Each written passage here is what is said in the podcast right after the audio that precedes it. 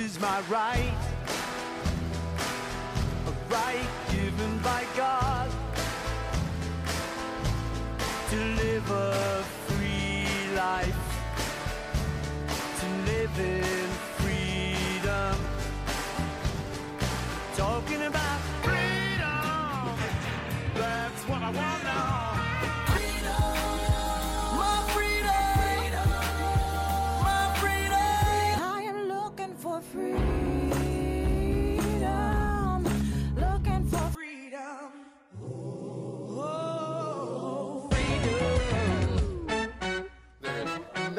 that we can do to save us. It is all on Christ. In fact, the thrust of this entire series is Jesus plus nothing equals everything. And that means that we can add nothing to what Jesus has done. Nothing. We do not mix and mingle grace and the law. We do not muddy the waters, if you will. We keep them as separate as we can. Law is over here, but our salvation is through grace alone, through faith alone, from Christ alone. Someone say amen again. That was good. That was good. In fact, you can't put it any better than Robert Capon, who said, Grace must be drank straight.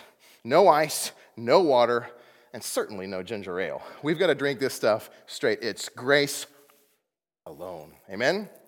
Now, last week, we ended chapter 3 with this illustration that Paul was using about this wicked schoolmaster. The wicked schoolmaster is the one that slaps you on the hands and says, You'll never pass. You'll always fail. Stop that. No, no, no. Anyone had, you had a, you had a schoolmaster like that. And Paul said, and it, just to recap from last week, so then the law was our guardian or schoolmaster until Christ came in order that we might be justified by faith. But now that faith has come, we are no longer under that wicked, evil schoolmaster. And I mentioned last week that that word guardian, or your Bible might say tutor, the Greek word is pedagogue. I need to refresh our memory on what that means. Now, pedagogue was actually, at that time, a slave that was put over a child. So, wealthy parents in the ancient world, they had slaves.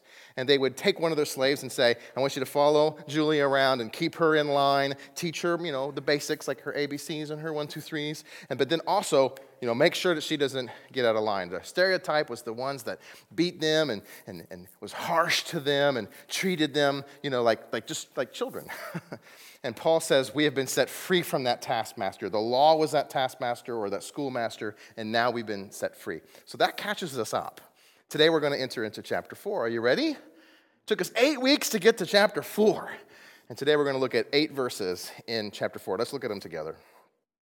I mean, Paul says, that the heir, as long as he is a child, is no different from a slave. Though he is the owner of everything, but he is under guardians and managers until the date set by his father. And so, if you could imagine a son, a boy, young boy, he's got a rich dad. That's the kind of boy I wanted to be when I was a kid, you know? A boy with a very wealthy dad with a huge estate. He's born with a silver spoon in hand, and he knows that he's going to get everything from his father, right? As soon as he becomes of age, he's going to take over the family business, he's going to take over the family wealth. But until he gets to that time, until he gets to that age, he's just a kid, right? And when he's just a kid, this is what he typically hears no, no, no, no.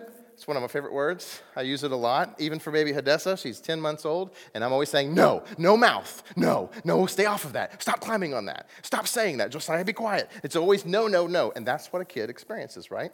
So when you think about it, even though he is the son or the heir of a millionaire, and all of that estate is eventually his, he still has little to no freedom as a child. Is that true?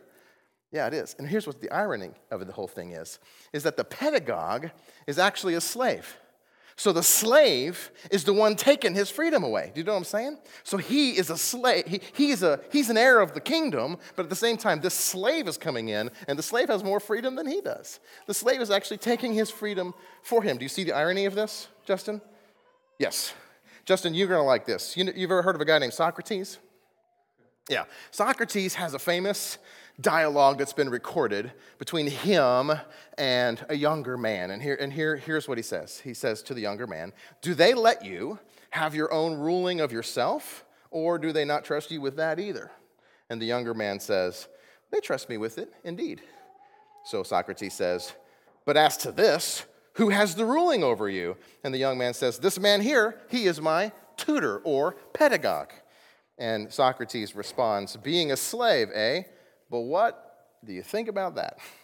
And the young man says, Yes, he is a slave, only, but just one of our own slaves. And Socrates responds by saying, An awfully strange thing, this, that you, free man that you are, should be under the ruling of a slave. So Paul is saying that there was a time in which we were children and we were under the law and we were under um, our, our guardian or our tutor. And even though we may have been heirs to the kingdom, even though we may have been children of God, so to speak, there's still a time in which, as children, we have no freedom. Am I right? And how many of you know that the book of Galatians is about freedom?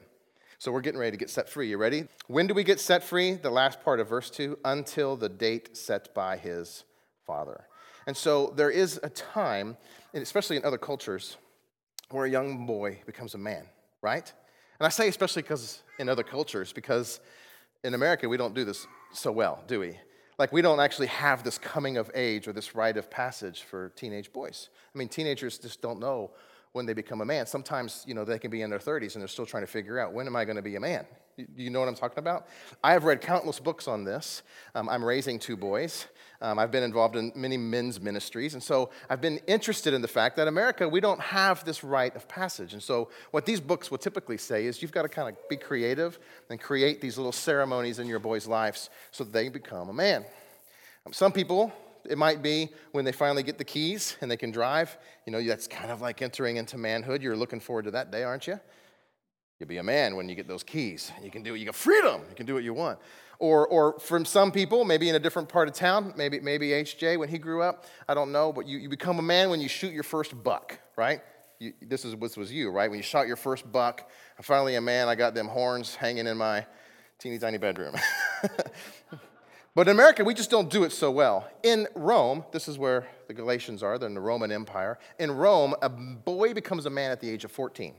And so at the age of 14, his estate becomes his. He's allowed to control his estate. So he's got a wealthy father. At 14, the father says, Here's, here's your estate. You might remember the parable that Jesus told about the young son who, you know, wanted his estate and he spent it on, you know, prostitutes and along, you know, the, the prodigal son. That was, he became of age. And he's like, I'm of age. I'm ready for my stuff. And so his, God, so his father gave him his stuff. A Jew, um, a Jewish kid, becomes an adult. Do you know when? What age it is? 13. And we still celebrate this today with the bar at a bar. No, wait, not a bar, at bar mitzvah, right? Yeah, which stands for something. Do you know what it stands for? Bar mitzvah? Bar mitzvah literally means he's of an age in which he has to follow the mitzvah, which is the law. So he's of an age to follow the law. And so at 13 years old, you become a man, you're held accountable to the law, and you're held accountable to your estate. So Paul is saying there's a, there's a time in which the boy becomes a man and when the boy becomes a man, that date that was set by his father, he's no longer under that slave. So now look at verse 3. And so, in the same way, he's going to bring it to us. We were children, and we were enslaved to the elementary principles of the world. Okay, so I don't know if you're scratching your head like I'm scratching my head, but wait a minute, Paul. Why do you keep doing this? First, talking about prison, then you're talking about schoolmasters, and then you're talking about heirs to a kingdom, and now you're talking about what was that word again? Elementary principles of the world? Where are you going with this? Can't you just stick to one illustration? That's kind of what I'm thinking. And I'm wondering, what in the world is an elementary principle of the world? what is it? Well, if you track what Paul's saying here, he's saying that there was once a time when we were children underneath the law, but now we are not children. We have reached that age of adulthood. But before we reached the age of adulthood, we were under the elementary principles of the world. And what are the elementary principles of the world? The Greek word for elementary principles of the word is sochia, which literally means things placed side by side in a row things placed side by side in a row. And so you might think of the alphabet. The alphabet is placed side by side in a row. Do you remember in grade school that laminated alphabet above the chalkboard? A is for apple, B is for ball, um, C is for carnivore. You know what I mean? So, so you had ABCs right there. You knew you would always refer to them. The elementary principles of the world are those things that are lined up in a row. It's elementary stuff. It's the stuff that elementary school kids deal with. It's their ABCs, and the one, two, threes. It's the basic stuff. What's the basic stuff? You see, Paul has moved away from talking about Abraham and the covenant that we talked about two weeks ago, and now he's talking specifically to the Galatians. And the Galatians aren't Jews, right? They're Greeks. And so now he's not talking about the law and Abraham. Now he's talking about you too. You may be a Greek and you may know nothing about the laws of God, but you do know something about the elementary stuff of the world. And within the elementary stuff of the world, here's the way an elementary person thinks the elementary principles of the world is the childish belief that we can unlock the inheritance of freedom and life by living better. Let me say that again. The elementary principles of the world is that childish belief that we can unlock the inheritance of freedom and life by living better. You know how kids are. Kids are always seeking the approval of mom or dad or coach or teacher. And so, the elementary stuff is to be always longing for some sort of approval. And they think they can earn that approval by trying harder and doing better and being gooder. And Paul's saying that's elementary stuff. Now, I know what you're thinking. Some of you are thinking, seems like you just made a leap there, Mike. Are you thinking that? Where in the world do you get the idea that elementary stuff is that whole thing of trying harder, doing better, and being gooder, which you like to say a lot? Well, let me show you, because I want you to see that this really is what the elementary principles of the world is. The elementary principles of the world is believing, this childish belief, that you can manipulate God into liking you by doing something with your behavior. Let me show you why. Paul only uses this phrase, elementary principles of the world, four times in the Bible. We only see, we see that exact same idiom four times. Two of them are here in this chapter. So we just read that one. I want to jump to verse 8. We're going to jump ahead a little bit to verse 8 and read that to you, and I want you, and I want you to see what he says there. Verse 8 Formerly, when you did not know God, you were enslaved to those that by nature are not God's. But now that you have come to know God, or rather, I should say, known by God, how can you turn back again to the weak and worthless, and here's this word, elementary principles of the world, whose slaves you want to be once more? You observe days and months and seasons and years, and I personally am afraid that I may have labored over you in vain. So in verse 8 through 11, Paul is saying to the Greeks, to the Gentiles, to the Galatians, and to us, before you knew God, you worshiped something. You were under some impression, and that impression was that you have to follow certain things in order to win this deity's approval, whether it be obeying seasons, obeying holidays, um, you know, watching the solar calendar, and you, you had something. And for the Gentiles in this, in the Galatians, it was probably some solar deity. And so Paul's saying, You used to think you could manipulate those gods by your behavior. But now that you are found by God and, and know God, why would you continue to run into those elementary school age type things? No, we're above that, is what he's saying. That might not be enough to convince you. So, what if we went to an entirely different book? Like maybe an entirely different context where Paul uses the same phrase, he's talking to a different group of people. He also uses this phrase, elementary principles of the world, in the book of Colossians, in chapter 2, in fact. So I just want to take you there real quick. And if we can see the way Paul uses that phrase there, it might help us to understand what he means by it here, don't, don't you think?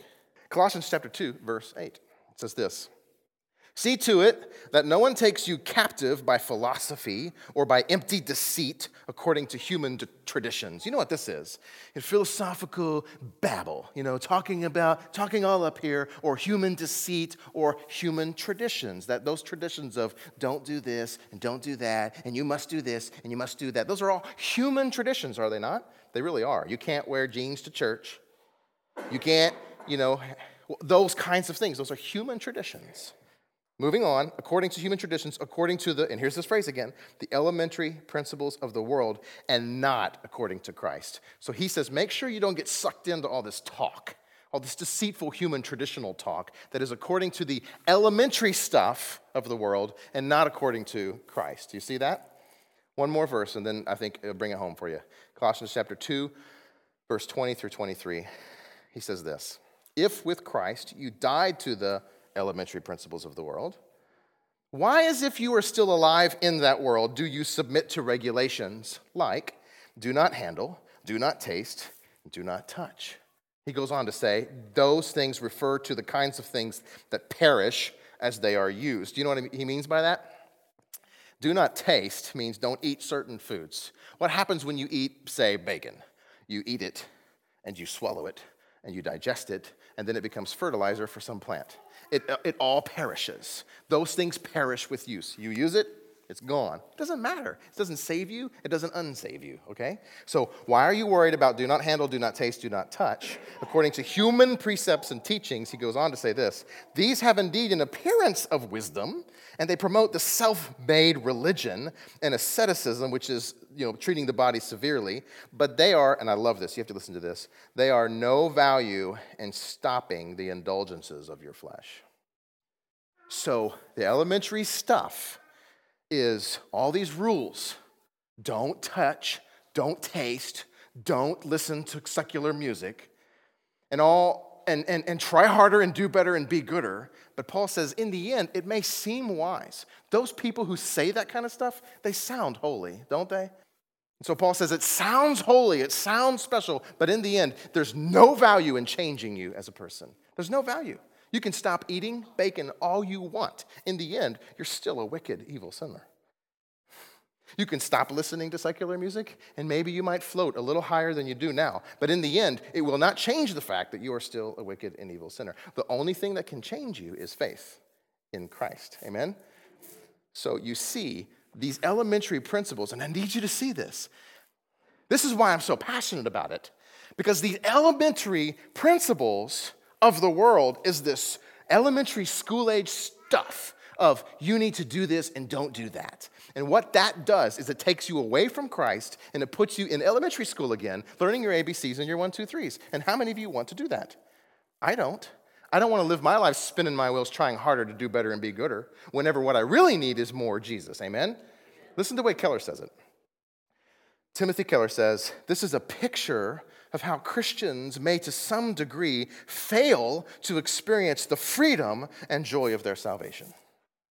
Christians can continue to live day by day as slaves. Is that true?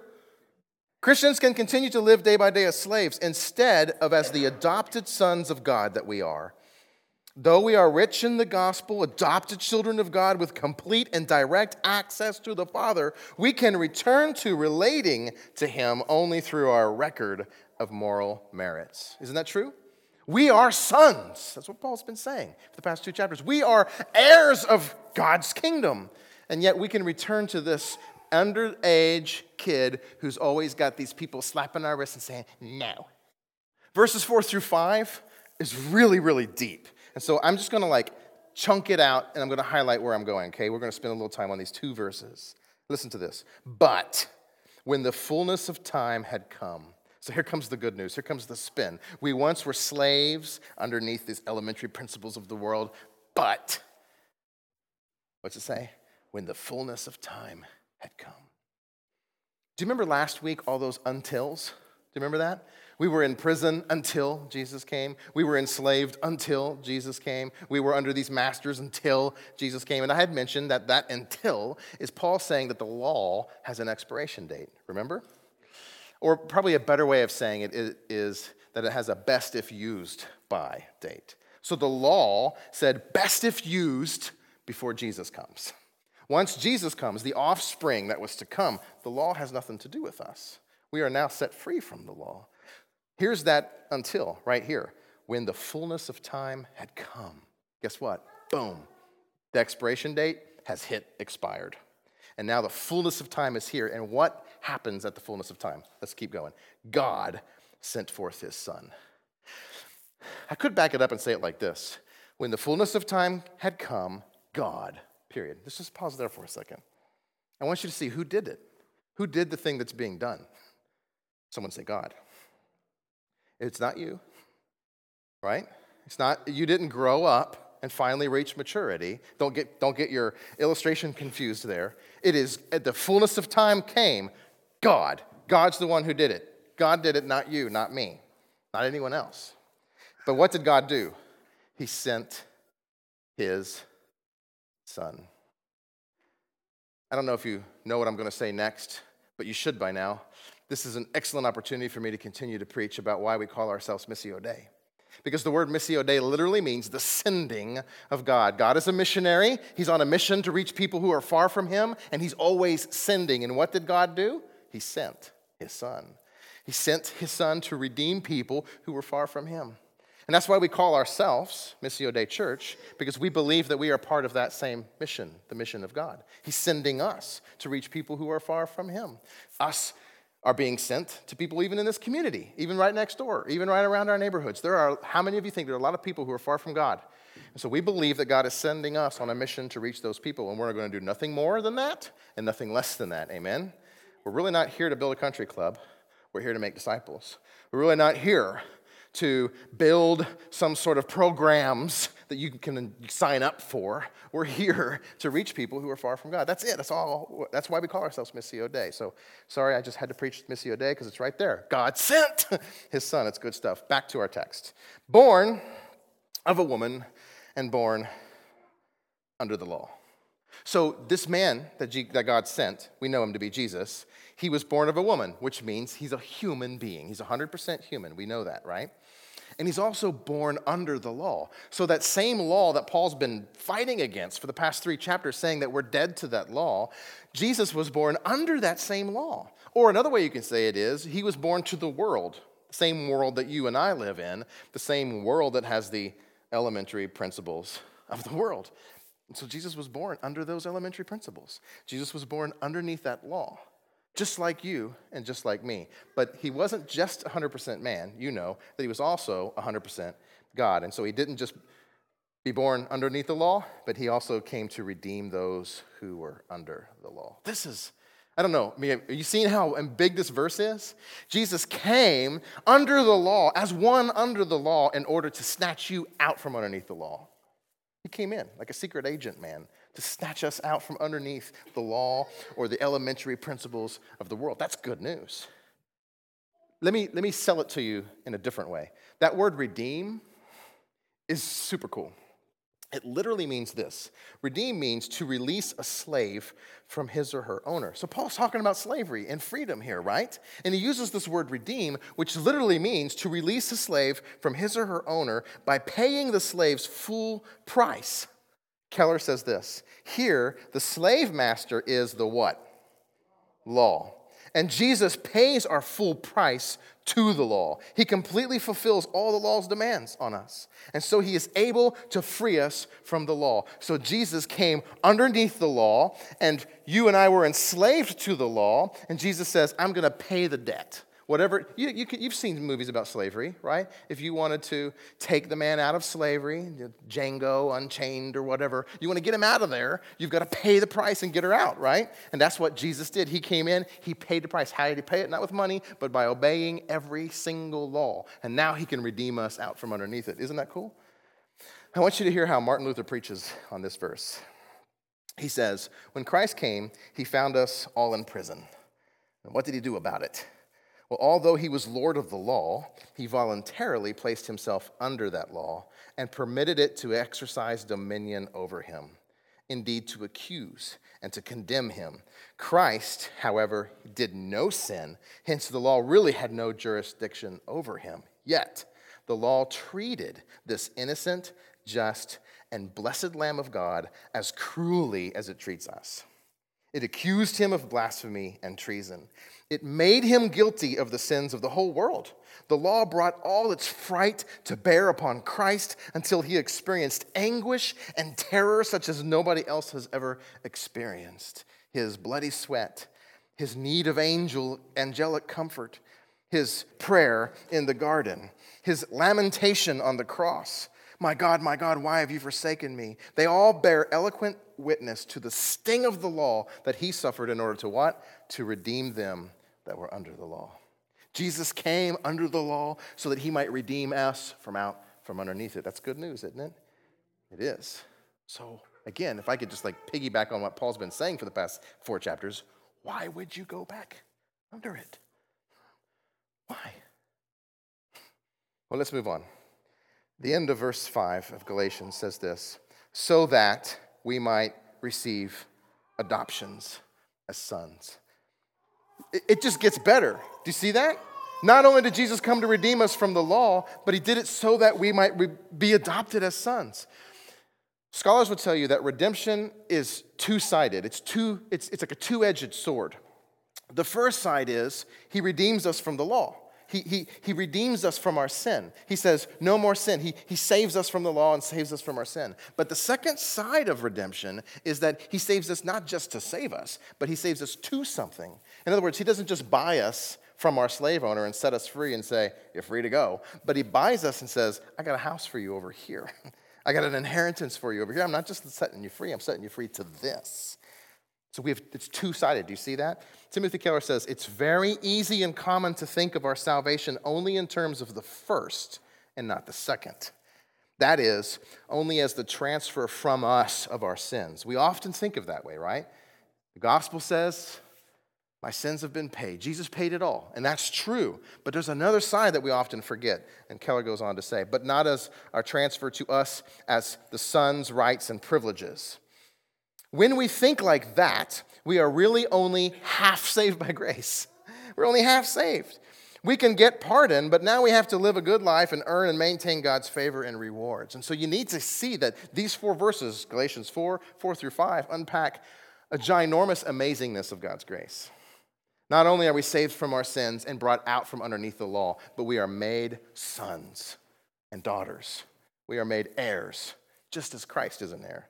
Paul says in Romans, we are co heirs with Christ. This is good, good, good, right? News. Let's move on to verse 6.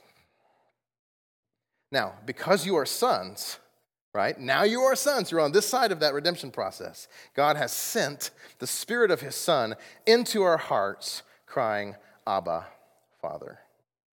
So, again, I have to just say something about the word sent. It's there again. Do you see it? God is a missionary. He's always sending. He sent his son, and now he's sending the Spirit. And they, he sent them to do two different things. Um, the son he sent, he just told us why.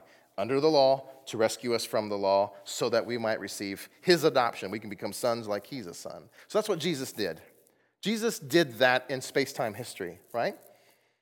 But you and I might not really feel that so much 2,000 years later. We don't. He did that for us. We know he did it for us. We can kind of resonate with that in our brains, but we don't really sense it today. The Spirit He sent to give us a present experience. Do you see what I'm talking about? The Son redeemed us and made us sons and daughters, but the Spirit moves inside of us and begins to make us feel like sons and daughters. So Jesus did something in space time history for us the Holy Spirit does something in present reality so that we can experience what it feels like to be a son. And here's what the Spirit does He moves into you. Kind of moves into your neighborhood, if you will, into this neighborhood. Paul literally says in our hearts. He, the, the Spirit takes up residence in our hearts to give us such an experience of sonship that it causes us to cry out. And that word cry out is a big, powerful word, like crying out to God. He moves into our hearts to give us an experience that would cause us to cry out to God, and what do we call him? Abba, which literally means dad. He's our dad. You may have heard it in the past, daddy. You know what I mean? Like, uh, and, and I still don't think it's bad to say daddy, um, but it's not baby talk. It's not dad, dad, dad, dad, dad. It's, it's, it's, it actually is more of an intimate talk that you know a grown man would refer to his father as his dad if he's getting ready to hug him. You know what I mean? I love you, dad. You know, that's intimate, real dad talk. Not duh, duh, duh, like like like Hadessa says this now. We have no idea if she's talking to me or about me or if she even knows what she's saying, right? But that's not what Paul's saying. Paul's saying it's an intimate word called Abba. So we have the Spirit living inside of us, which trains our, whole, our spirit to think of God like He really is our dad. So, so, so, what He gave us when He died on the cross and pulled us out from underneath the law is sonship, and the Spirit exists in order for us to feel that sonship, to feel it so much that we feel like calling God dad. Isn't it powerful? You might wonder, as if you're a scholar, and perhaps, isn't the word Abba Aramaic? How many of you were wondering that? is, is, not the word Abba an Aramaic word? And, and why would Paul use that to the, to the Galatians? The Galatians aren't Aramaic, and they're not even Jewish. they're Greeks. They speak Greek. And it's all Greek to me, amen? Why would he use the word Abba to Greek people, to Greek speaking people? Well, the reason why is because Jesus used the word Abba, and it's recorded in the Gospels. And so, if you are a follower of Jesus, you've read the Gospels, and you know that Jesus called God Abba. And that's a big deal because for Jewish people, and Jesus was a Jew, you weren't even allowed to say God's name. You weren't. You don't say God's name. In fact, they had words for God's name that were words for the word for his name, so they couldn't say the name of his name. Like, like the, it's called the tetragrammaton, I think. It's uh, four letters the Y, the H, the W, and the H, and we call it Yahweh, but it really isn't that. It's just a, a bunch of consonants thrown together to protect us from actually, accidentally saying his name. In fact, if you go to a Jewish website today and you're Googling something, you know, about bar mitzvahs or something, you might actually see the word God spelt G asterisk D. Because they won't even type up God, which isn't even really his name, but they still won't do it. Isn't that interesting? So Jesus lives in a time period where you weren't even allowed to say his name. No saying God's name. And then Jesus prays out loud, Dad. This blows everyone away. Wait, he has a kind of intimate relationship that's a little bit scandalous. You know what I mean? It's, there's no, that's, that's not um, respectful.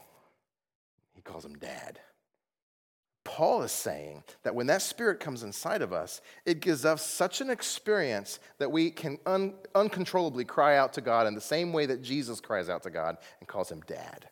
That we get Jesus' inheritance, meaning we are sons just like Jesus is a son. We are daughters just like Jesus is a son.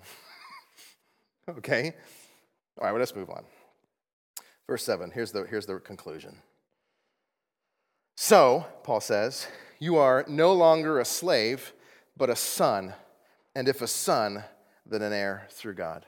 So, essentially, what Paul is saying is so. After everything I've just said to you, that is, that you were once underneath the tutor and you were a slave and then you got to be an adult and then now you're out from underneath the slavery and jesus came to redeem us out from underneath the law so that we can be made sons and we have the spirit. It makes us feel like sons so that we can say daddy. Paul's saying if that's true then you are no longer a slave. He wants you to hear that. Can i just let you hear that? You are no longer a slave. Amen?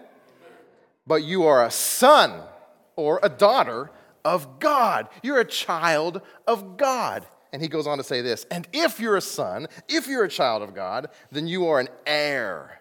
You are in line to all of your daddy's wealth, all of your daddy's glory, all of your daddy's power, all of your daddy's kingdom. Think about this. If you're no longer a slave, but you are a son, and if you are a son, you are an heir to all that your daddy owns. How is that going to change your life? How will you walk as a son rather than a slave?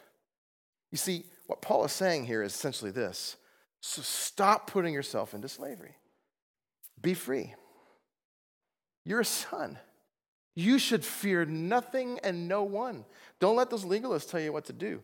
Don't worry about trying to please other people. Don't try to please God, even because God's already saved you. You don't have to fear the judgment of God because the judgment of God was stuck on his son, Jesus Christ. You don't even have to fear death because you know what happens at death? You get your inheritance.